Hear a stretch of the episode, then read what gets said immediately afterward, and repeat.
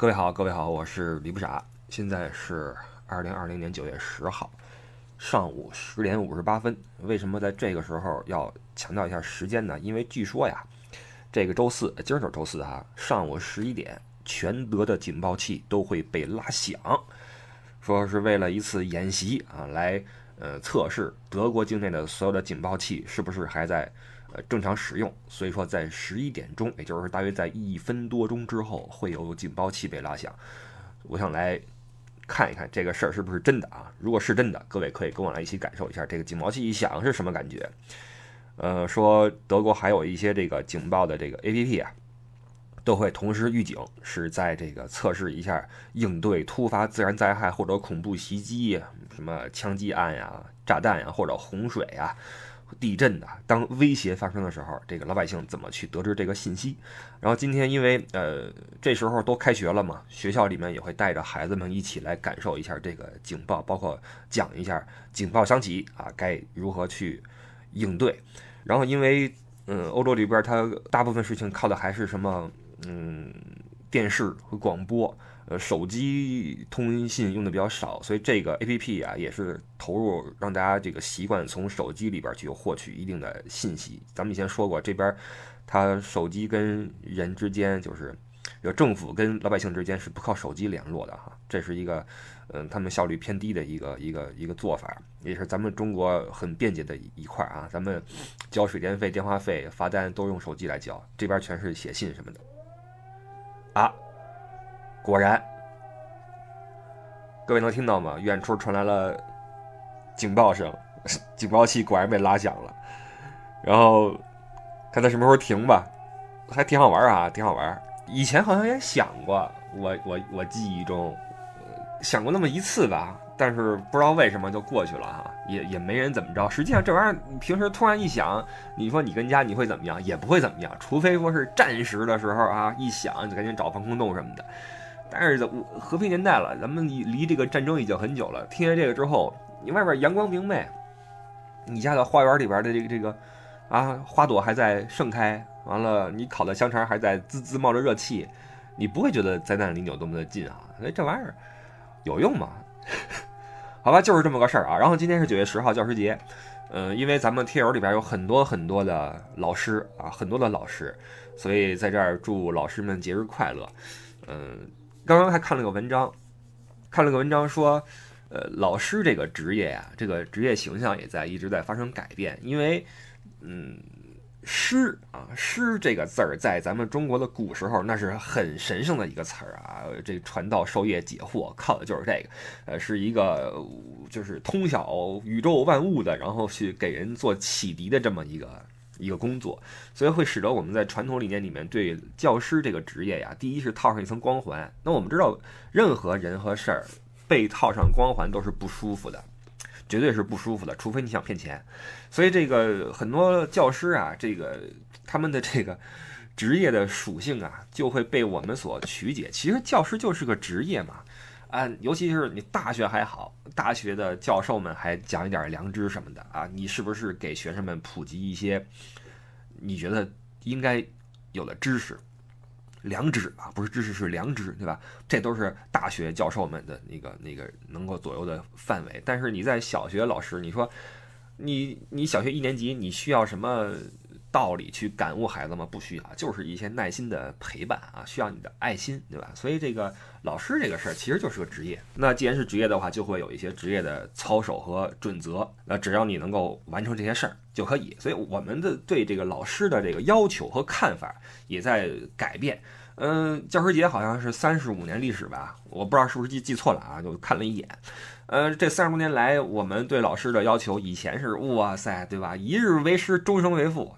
现在就是老师，哎，我觉得这个好像经历了一个起伏啊。以前是特别神圣，老师都是这个蜡烛啊，春蚕到死到死丝方尽，对吧？就是我燃烧自己照亮别人，这是我们对老师的期盼和和这什么。一说老师就是哇大拇指，实际上不是那么回事儿，对吧？咱们呃一路走来都经历过好老师和坏老师，好老师是特别好，坏老师特别坏，坏的没边那种坏，对吧？我们都。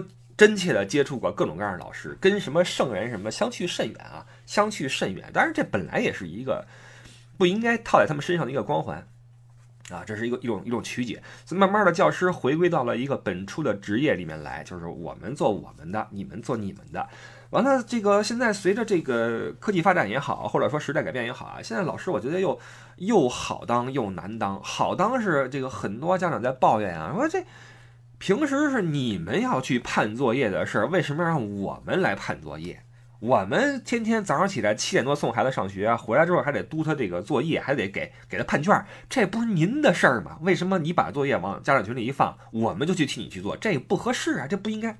这是很多家长的一个诉求，就是你你老师应该把你的事儿做好做完。我们很忙，对吧？你这是你自己的工作，那家长的课业越来越多，这是一个近几年来不争的一个事实啊。那还有一点是什么呢？就是老师难当在哪儿呢？这个现在。孩子是碰不得摔不得呀！我以前我们小时候，那给你个嘴巴又怎么样，对吧？踹你一脚怎么样？怎么样？以前我那中学那那那老师，体育老师，下午第一节课给我们上课，嘴里边一股酒味儿，白酒味儿，哇塞，人都是晃的，打晃，你知道吗？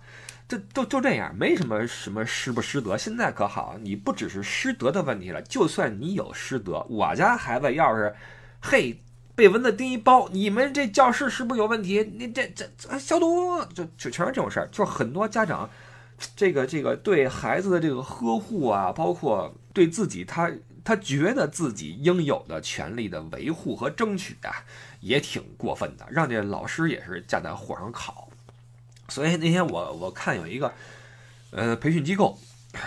呃，这个说倒闭了啊，是是什么干什么的呢？是给这个孩子做这种课外的这种引导的，什么体育啊、寓教于乐呀、开发什么思维啊什么的。然后就有人评论说，现在弄这玩意儿没用，现在家长都喜欢立竿见影，就是我送孩子来上这个班儿、上这课，他之后这期末考就得给我提高多少多少分儿。你要提高不了这么多分儿，你退钱，都是这种一种机构啊。包括很多这个，因为咱们群主这孩子。上小学了啊，艾迪孩子上小学了，这个也会聊一些之后这个什么班儿啊，什么课外的什么哈，然后这个成绩呀，压力也就来了。哎呦，这个也也是也是不容易，所以在咱们中国带个孩子，哎呦，真的是啊，压力挺大的。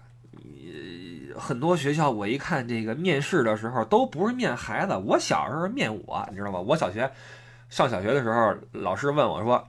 会不会数单数？我就愣了。我作为一个没有上过小学的小孩儿啊，问我会不会数单数，我就傻了。我说什么？老师说单数就是这个。呃，你会不会数一二三四五六七八九十？我说这会数。单数就是一三五。那你告诉我一三五后边是什么？我说一三五后边五五六啊。老师摇摇头说你会不会数双数？双数就是二四六。二四六后边是什么？我说二四六二四六六六六七呀，老老师一声叹息说：“这个这孩子够呛，因为我的生日是在八月的中后段，这就离这九月一号很近，而且我们那年代是一个孩子爆发的一个增长年代，就资源很紧张，老师就希望我跟着下一届去上，你知道吗？就靠这一三五二四六想把我给磕下一届去，结果是我们家人好说歹说，给我扔进去了啊。”这是当时我我那情况，那现在可可不是。现在孩子，你说这个一三五二四六，别闹了，one three five，然后 two four six，现在孩子都是英语了。这个一三五二四六那是最基本的。我看现在很多家长孩子都是阅读，呃，读那什么牛津英语什么儿童什么的哈，读的可溜了。Sir。May I have attention, please？都都这都都这种不是那种 Sir，May I have attention, please？都不是这种发音，我跟你说可牛了。然后这个这种孩子一出现，哇，你就有压力对吧？压力陡增。本来艾迪还希望自己孩子能够在啊无忧无虑的这种欢乐中成长，后来这后来这个各种信息看多了之后啊，看自己这儿子怎么看怎么有点 有点奇怪，哎，怎么怎么这么天真呢？啊，怎么这么无邪呢？怎么就这么？啊，这么不上道呢？完了，这个前两天送去送去小学啊，然后这个这个发现还行，好好像还能跟上哈，跟小朋友们也也还行，然后老师也还给了几个小红花，就一一一一颗心，终于是呃那个能落下一半了。但是这才一年级啊，朋友们，往后这个这什么七八九拖死狗啊，这以后怎么办啊？还不好说。哎呀，说哪去了哈？本来说老师的。说学生这块去了。我想说的是，这个祝老师们节日快乐啊！因为老师们现在也也是不容易啊，希望老师们呃担起自己的责任，把这些花朵们带好。然后其实也希望家长们别那么矫情啊，别那么矫情，孩子磕就磕，摔就摔，跟人打架打就打，对吧？得打，你不打的话怎么有这种互动呢？对吧？不打不相识嘛，对吧？这都是好事儿啊。完了，我也是站着说话不腰疼啊，反正这事儿跟我没关系。今天是老师们的节日，老师们辛苦了。嗯，OK，这个是今天要说的。然后周末要说什么，我们到时候再录啊，到时候我们跟这个一起放出来。OK，我们周末见，拜拜。OK，听完警报，我们来接着聊啊。嗯，又过了一天，我们把这期录完。这期比较水，不会说很多。呃，刚刚说完那个老师这个问题啊，然后我那天在微博上写了一句话。我说小时候我一度怀疑这个教师节呀安排在九月十号，而不是比如说什么八月或者七月在暑假之中。我说我怀疑这是不是挂历场的一个阴谋？有很多人没看懂，因为我们那个年代啊，八几年的时候，那时候物质匮乏，刚刚走出计划经济时代不久啊，那商店里边的东西还不是那么丰富。然后大家对美的这个追求啊，就很难实现。衣服也差不多，穿也差不多，吃也差不多。完了，那个时候唯一能够有点区别的是什么呢？是挂历啊，挂历也比较的蓬勃多彩。然后每到年底啊，都不用年底，第三季度开始，每家就开始有很多的挂历。那时候挂历就有点像什么呢？像这个中秋节的月饼。就是大家这是一个像货币一样流通，你知道吗？就是你给我这个，我给你那个，相互交换挂历也好，或者说你送我的，我再送别人也好，总之这就是成为一种市面上流通的这么一种硬通货，你知道吗？表达情谊，表达什么啊？思念是随便啊，无所谓，反正挂历是这么这么个玩意儿。所以我记得每到教师节，全都送老师挂历，因为你别的你也送不了什么，你横不能送钱，是吧？完了，你送别的老师也有笔，而且这笔英雄牌钢笔，啊？没什么别的东西了，也没什么好好好好区分的，只好送一些挂历。那时候挂历很有意思啊，呃，景物的、动物的啊，然后伟人的，呃，就是大美人的啊，种种什么都有。那时候那个还没有什么进口的玩意儿，就是呃，我们看不到什么进口的，像电影海报那没有。你说来一个什么？星战来个雨人那没有，都是那个大美人儿啊，就是，呃，要不就是中国的啊，国内的这种大美人就是穿个泳衣，然后头发烫一大波浪，往那个湖边上啊那么一待啊，就这么一种，要不就是外国的金发碧眼那种的，哇，那身材就就狠了，这一看就是那个物质生活比较好，所以那时候这个挂历送的非常非常多，然后慢慢的这挂历这个送挂历的习惯好像就没了，因为现在好像也都不怎么挂挂历了吧。都电子的了，是吧？看看手机，哪儿都能看到日期。所以那个时候挂历这个东西是那个时代一个挺清晰的记忆哈，我觉得还还挺好玩的。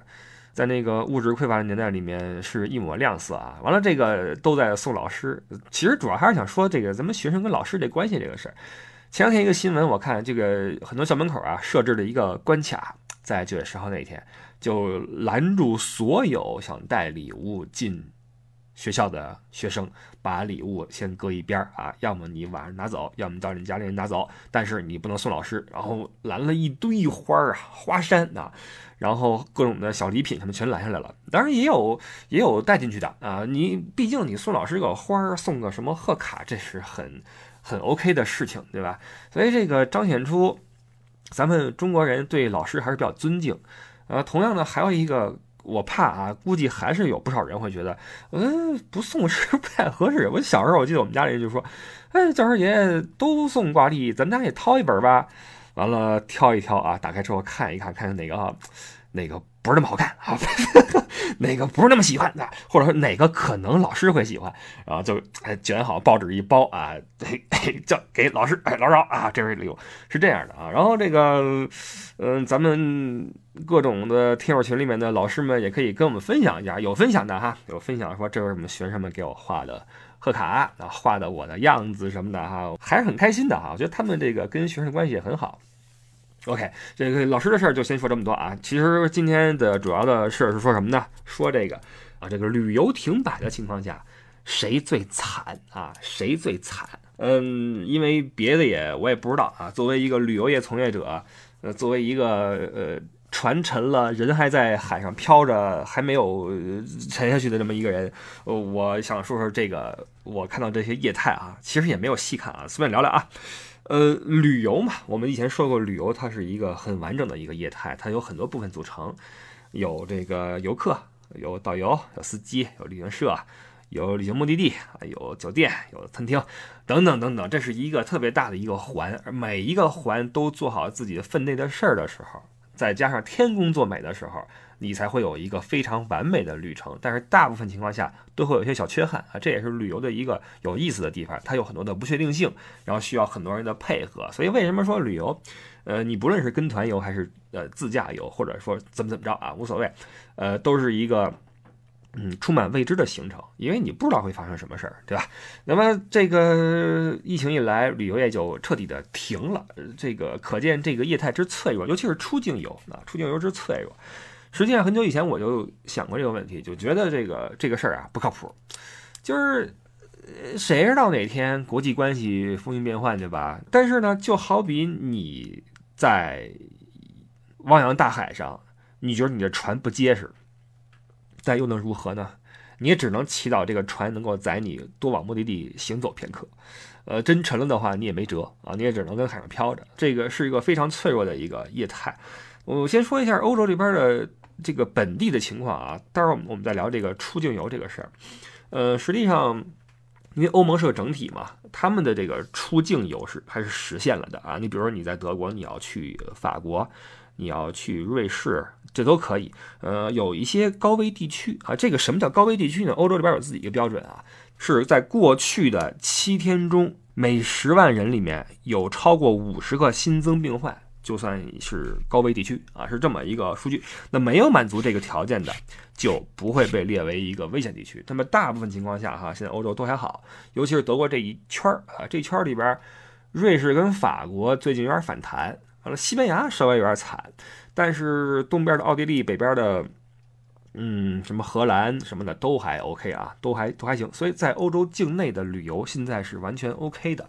那顶多就是，嗯，从哪儿回来的时候你填个表，但是你在想出欧盟的话就难了。我这儿有一表，我看到了哈，说，呃，现在不能够去哪些国家去旅游，这儿就写了啊，什么伊朗、马里、乌克兰。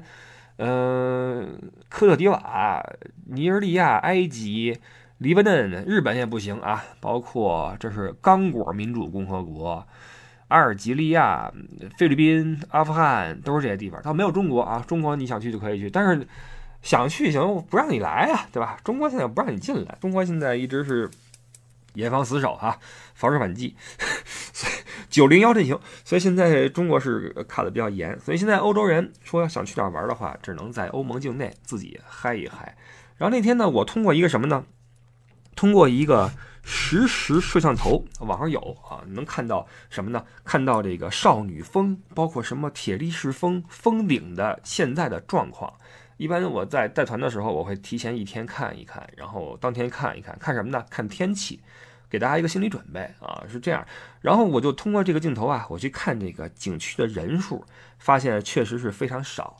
看那个有个新闻说，嗯，尽管上雪山的火车上还是坐了不少游客啊，但是山顶上很多商店都已经停业了，尤其是在海拔多少米之上的一个世界最高的一个表店啊，也关门了。这个我们到时候再说啊，奢侈品跳水了。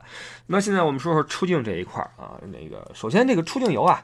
我们刚才说了，它的这个态呃业态比较的脆弱，一个是它风雨飘摇，这个风雨飘摇，呃，其中一点就是这个政治政治风云。你比如说，刚刚一个新闻，在十二小时之内，就是中国现在开始警告我们我国的这个这个公民啊，说因为捷克疫情有所反弹，所以呃提醒大家啊不要去捷克去旅游啊。就，但是这个事儿你知道，它不会是因为疫情。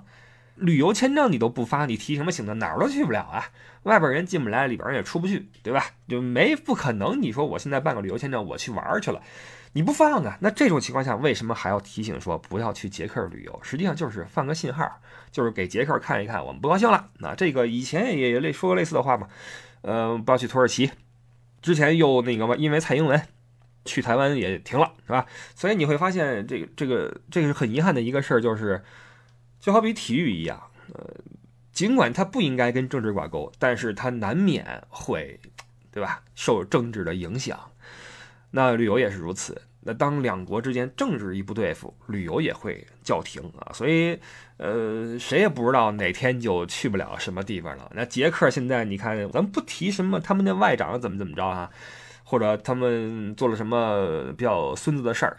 在捷克，其实吃的也不错，喝的也好，捷克啤酒特别好喝。完了，文化也很多样性。它是在这个欧洲的，就是中欧的东部，跟东欧都已经是挨着了，所以它的文化也很有意思啊，语言呀，包括音乐呀，都有自己的特点。历史上也很很多的名人嘛，昆德拉呀、哈维尔啊等等的，呃，查理四世，呃，很多彩的一个国家，很精彩的一个都城，就是布拉格啊。布拉格是很多文艺青年。聚集以及现在喜欢去探访的一个地方。那如果捷克被排除在旅游目的地之外的话，这是一个挺遗憾的事儿啊。当然，这个事儿他国家也只是建议你不要去，你自己想去的话，对吧？那也是另外一回事儿。等到开放之后，你弄个申根签证，在欧洲境内跑是是是也不会有人管你。但是咱们就说这个旅游一跟政治沾边儿，就会有点可惜。你比如说台湾。台湾我去过两次了，我当然还想再去第三次。那现在你看，我如果想去台湾的话，自由行是去不了的，就就很遗憾了，对吧？完了，这个旅游目的地这块儿哈，我们开始聊这个旅游一停摆，旅游目的地是什么状况？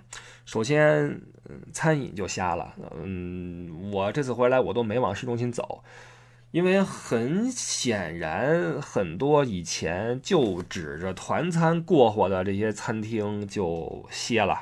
就完蛋了，他只能申请一些补助，熬过现在这个年份。因为，呃，生产团餐的餐厅啊，基本上它的点菜系统是很不完善的，你很难说在里边用这个点菜的方法点出几个你爱吃的菜，这个比较难。当然，我我相信在今年这个年份里面，他们也会稍微的转型一下，尽量的把这个门口啊、大门呀向本地居民打开，要么是本地的华人，要么是本地的欧洲居民。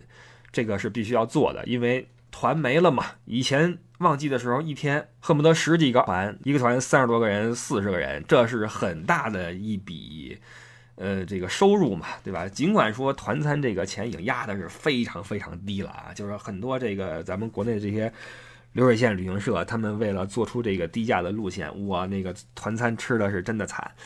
但是尽管如此，它也是收入嘛，总比这门可罗雀要强。所以今年我估计很多很多，在市中心的还好，你像在法兰克福，在那个柏林人大街上大巴车停车那地方边上有一个餐厅，那就还好，因为它是市中心。你没有团的话，起码还有路过的一些本地人可以进来啊，点盘菜什么的，这还好。那你说新天鹅堡底下那个中餐馆，那不完蛋了，完蛋了。那你你你你如果是个卖热狗的还好，第一你铺子不大，而且呢。欧洲境内一恢复旅游，他本地人再走起来嘛，他们会去吃热狗。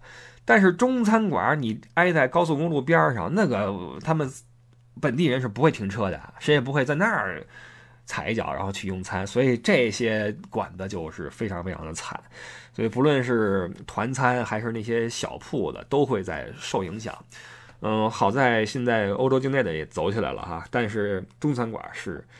打击比较大。那你像法兰克福最惨的那个餐馆就是小龙坎，大家听说过吧？小龙坎在法兰克福开了一家店，开店那个日期正好是在疫情之前的一两周吧，刚刚装修完，恨不得灯笼刚挂上，刚要去点灯说开业，咣叽，疫情来了，简直太倒霉了。他以前这个位置就在法兰克福中央火车站的对对面那个楼的二楼，以前是另外一个做自助餐的餐厅，做的是给老外吃那种自助餐。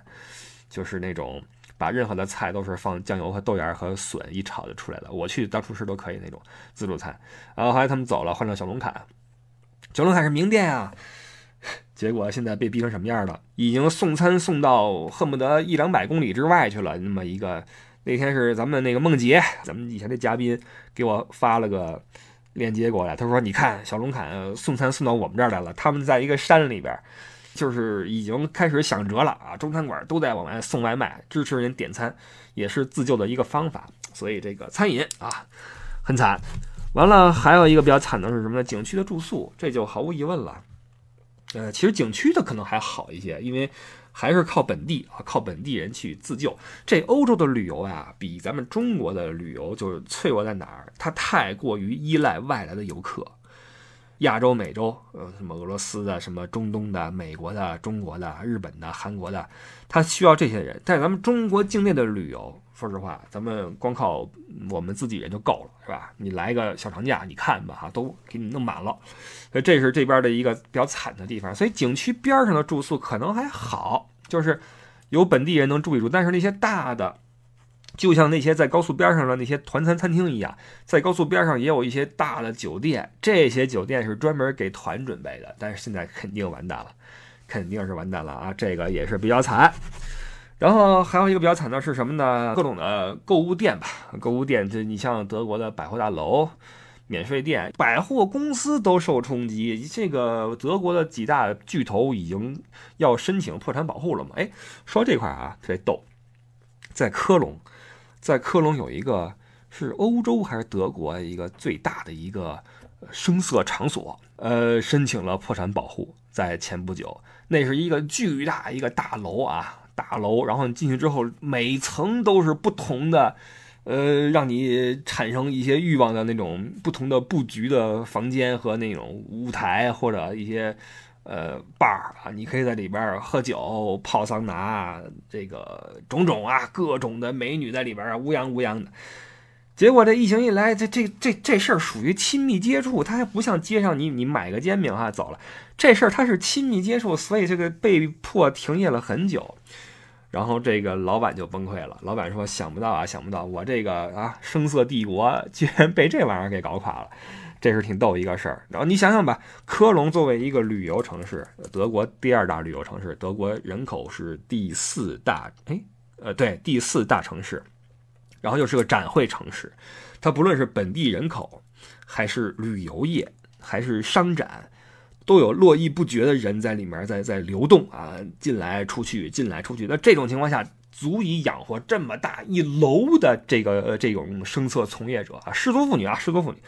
养活一楼的失足，什么保加利亚什么妇女，完了这事儿一来的话，就就就瞎了啊！这些妇女们就就又又又又失足了啊，又失足了，就啊，对，说回来啊，这个商店比较惨，然后商店低端的惨，最惨的是什么？高端的，哎呀，这个奢侈品店惨啊！这个我这儿有一个数据啊，说这个在二零一九年，就是去年，这中国人的奢侈品消费啊是一千五百二十七亿美元，其中一千零五十二亿是在境外产生的。这个境外这个这个奢侈品消费啊，占了全球奢侈品消费的百分之四十，将近一半啊。欧洲这些奢侈品店有百分之四十的东西是让中国人买回去的。那你可想而知，这一年中国人都没出国。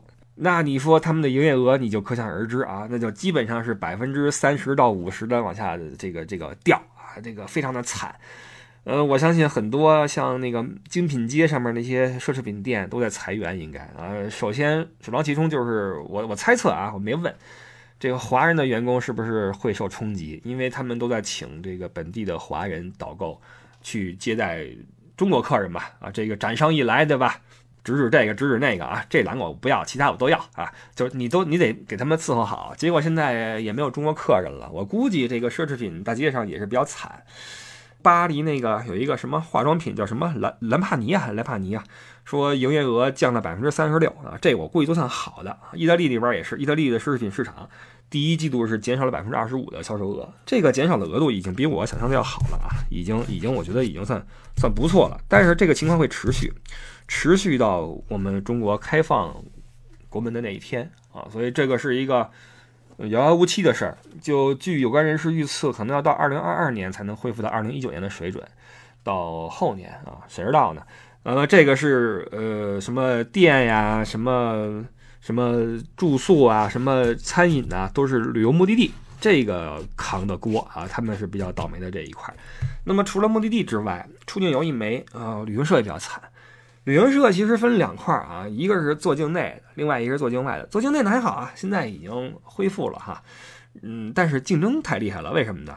做境外的都转去做境内了，因为没办法嘛，不让出去嘛，都在分国内旅游市场的这个蛋糕。于是各种的路线就是，哎呀，竞争的十分的激烈。你看现在那些携程那些老板都当网红去了嘛，在网上边聊酒店、聊产品，对吧？我这儿还有一个数据啊。这个今年第一季度亚太地区的旅游人口减少了三千三百万人次，这是巨大一个数据。那么凯撒第一季度的收入跳水百分之四十一点三，众信众信的团接过不少，都是一些会会展啊什么的。呃，众信第一季度收入呃跳水百分之五十三啊，都对半砍。那这是第一季度，可能还还有个一月份，一月份还没有什么。疫情的嘛，我估计第二季度可能更惨啊！这是，呃，国内这些旅行社的一个现状，做境外的纷纷转去做境内，或者说去干点别的。你比如说，常年跟跟我有合作的这个做境外夏令营、这个营地培训的这一块的这个这个旅行社，今年就把重心放到了国内啊。实际上，我们也发了一个十一的一个。呃，这个发了吧？ID 那边一个招生，就是我们把国外的这一套移植到国内去，在广州做了个营啊，我们把这个国外的老师都给拉回来，然后在在国内用原装的东西，在国内的这个这个一个环境里面去给国内的孩子去上课，去做一个培训什么的哈。实际上这都是在疫情期间的一些一些举措，所以今年境内游的市场我觉得应该还好，眼看要到到十一了哈，前两天。呃，那个是哪儿来着？回答说十一旅游有没有疫情的风险？然后回答是这个，现在在社会层面上是找不到病毒的啊。换句话说就是很安全啊，很安全。然后，昨儿又出了个新闻，说是哪儿？南京啊，有一个什么一个从美国回来的一个教师吧。是一个，这个是在隔离之后的一个无症状的一个携带者，好像是啊，然后导致很多人又开始恐慌，说又来啦，有没有完？为什么你要这样想呢？这事儿已经完了呀，你你何必去想这个？很多人就弄得很紧张哈。就是我发现，在这个疫情期间啊，有很多人啊，你也不知道他是因为心内心脆弱呀，还是因为唯恐天下不乱。总之，他看新闻总往坏了想，然后跟你聊总聊坏新闻。他不聊你，比如说吴磊感染了，好了；内马尔感染了，好了。他不看这些好了的人，他总想着说：“哎呦，又多了一个，然后这得接触多少人呐？这一传十，十传百，百传千，千传万。”他总是这种心理啊，我觉得就很奇怪。嗯，实际上国内的旅游已经很安全了。然后今年我看这个国内的奢侈品的销售额在往上涨，因为没办法嘛，出不去了，只能把钱往国内花，对吧？那就贵就贵吧，买吧。所以这个对我国内部的经济是个好事儿。然后现在我觉得将计就计的哈，顺水推舟的哈，就就开始的就引导大家把钱花在国内。所以我有一个推测，嗯，带着一一些那什么的推测，就是我觉得以后从境外购买奢侈品回国的这个额度的管控啊，可能会更严。我猜测啊，我我我瞎猜的。呃，这就是国内这些旅行社的一个现状，就是在想办法在自救。然后这个时候你会发现，什么叫做船小好掉头？就越大的旅行社压力越大，因为它员工多，门店也多，产品线也多，一停摆的话，呃，就负担就很重。那小旅行社平时也就那么一两个人、两三个人，夫妻店是吧？就没什么事儿，勒紧裤腰带啊。那么再往后说的话，导游这个层面就。更加是旅行社，可能是那种你比如说，呃，凯撒、众信，这都是航母。导游是什么？导游就是一个又一个的独木舟啊，或者救生圈啊，救生圈。那浪一来，我就随波逐流，我就是块烂木头啊，怎么着吧啊？那大船停了，我我跟那儿飘着啊，我泡着啊，跟馒头似的这泡着，都泡发了。完了，导游这块就是做境外的导游的就就歇了啊，在国内的还好，国内的话。嗯，你看今年逼着不少人去做，嗯，短视频去了嘛。我们的这个这个行业的标杆人物啊，宙斯，宙斯砍世界的宙斯，宙斯现在天天跟抖音上面更新的啊，大家可以去关注一下啊。宙斯砍世界，看看他的那些小视频，我觉得挺挺有意思的。这哥们儿是一个特别爱玩的人，然后他把玩的所有的地方都编成那些小的片段，放到抖音里面去，我觉得挺有意思的啊，大家可以去去去去看一看。你像这类这个，他其实也是在在境外啊，但是他是从国内出身的，从什么讲故宫、讲北京，完了跑东南亚，最后跑全世界，这么出来的一个导游啊，实际上经验是很丰富的了。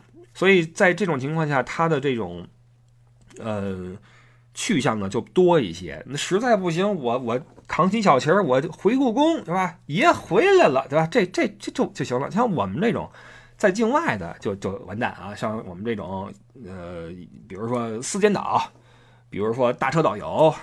然后这个这个这个博物馆讲解员就歇了，因为你是中文讲解员嘛，你横不能说我明天我 我接一波美国人，我拿美国这个英语给他们讲，这肯没戏，对吧？呃，你你因为你是面对的是中国客户，那么出境游一天停摆，你就一天失业啊，所以。境外的导游们，境外的旅游业从业者们，包括奢侈品店的导购什么的哈，只要是吃旅游饭的，这时候全歇啊。那么你看这个旅游业这一圈人，基本上我们都涵盖了哈。那司机什么的就就不提了啊，大巴司机他们还好，他们没有中国团，还有其他团嘛。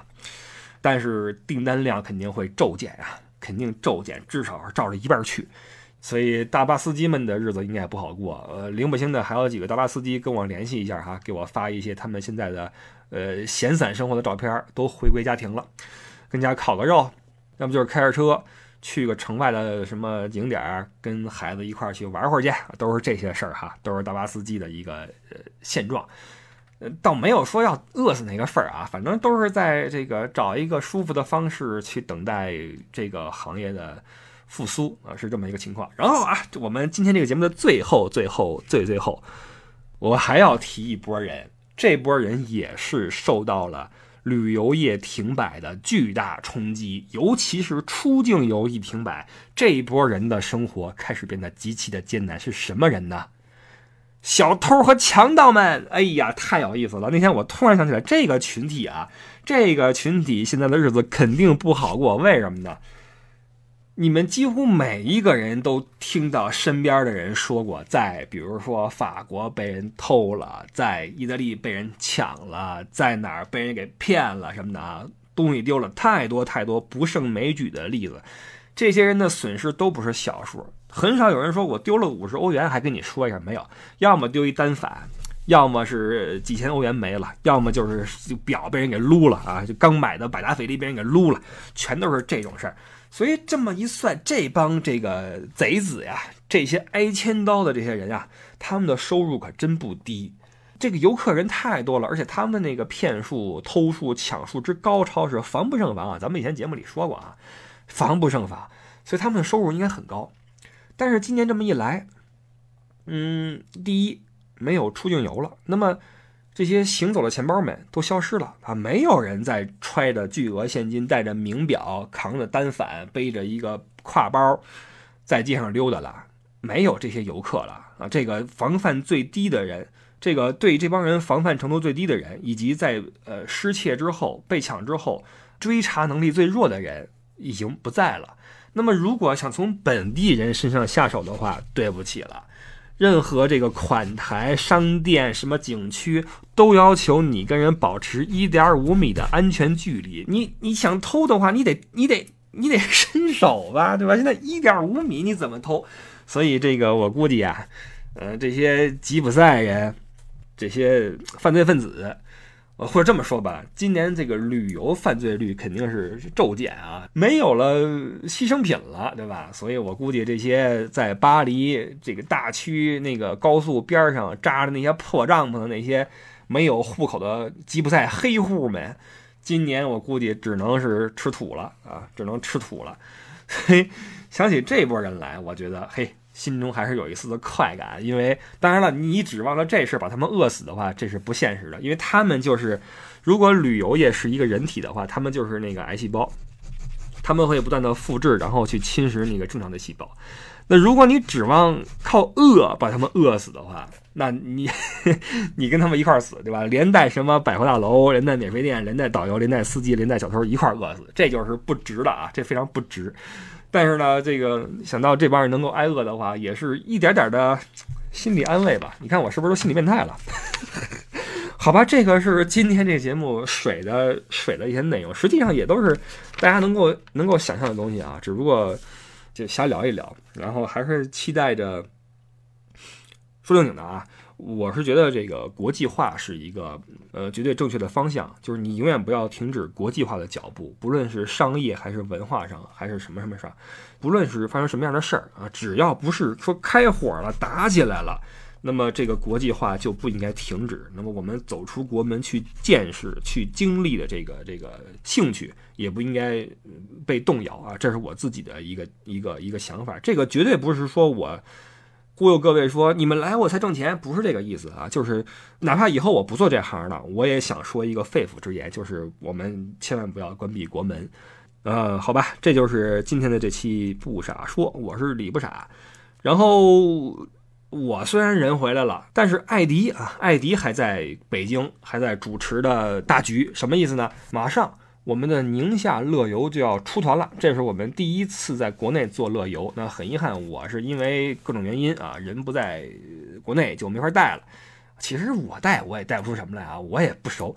那么艾迪将会戴上墨镜，抹起发胶，套上小手表，挥起小旗儿啊，带着我们这一批的。呃，参加我们乐游的听友们，在国内的宁夏走一遭。那么，在接下来这一个礼拜里面，我相信艾迪应该会经常往群里面发一些在这个旅程中的一些视频也好，照片也好哈，大家可以关注一下。然后之后呢，我们还会再继续的开发新的路线，在国内做一些利用自己的资源，做一些那些不常见的一些呃产品出来，这是我们要做的一些事儿啊。我们多开发新东西，多找新玩法。多彩新景点，然后带着咱们自己人一块儿去乐呵乐呵啊！这个是我们接下来在出境游被砍断的情况下会做的事儿，包括在这个做国内的教育培训什么的啊，是我们之后的一些重心。呃，希望各位可以关注一下，然后我的微博、新浪微博艾特李不傻，然后入群的话加微信 l e y o u e d d i e，这也是艾迪的微信，有什么事儿问他就行了。然后这个我们就感谢各位的收听，然后下个周日再聊，拜拜。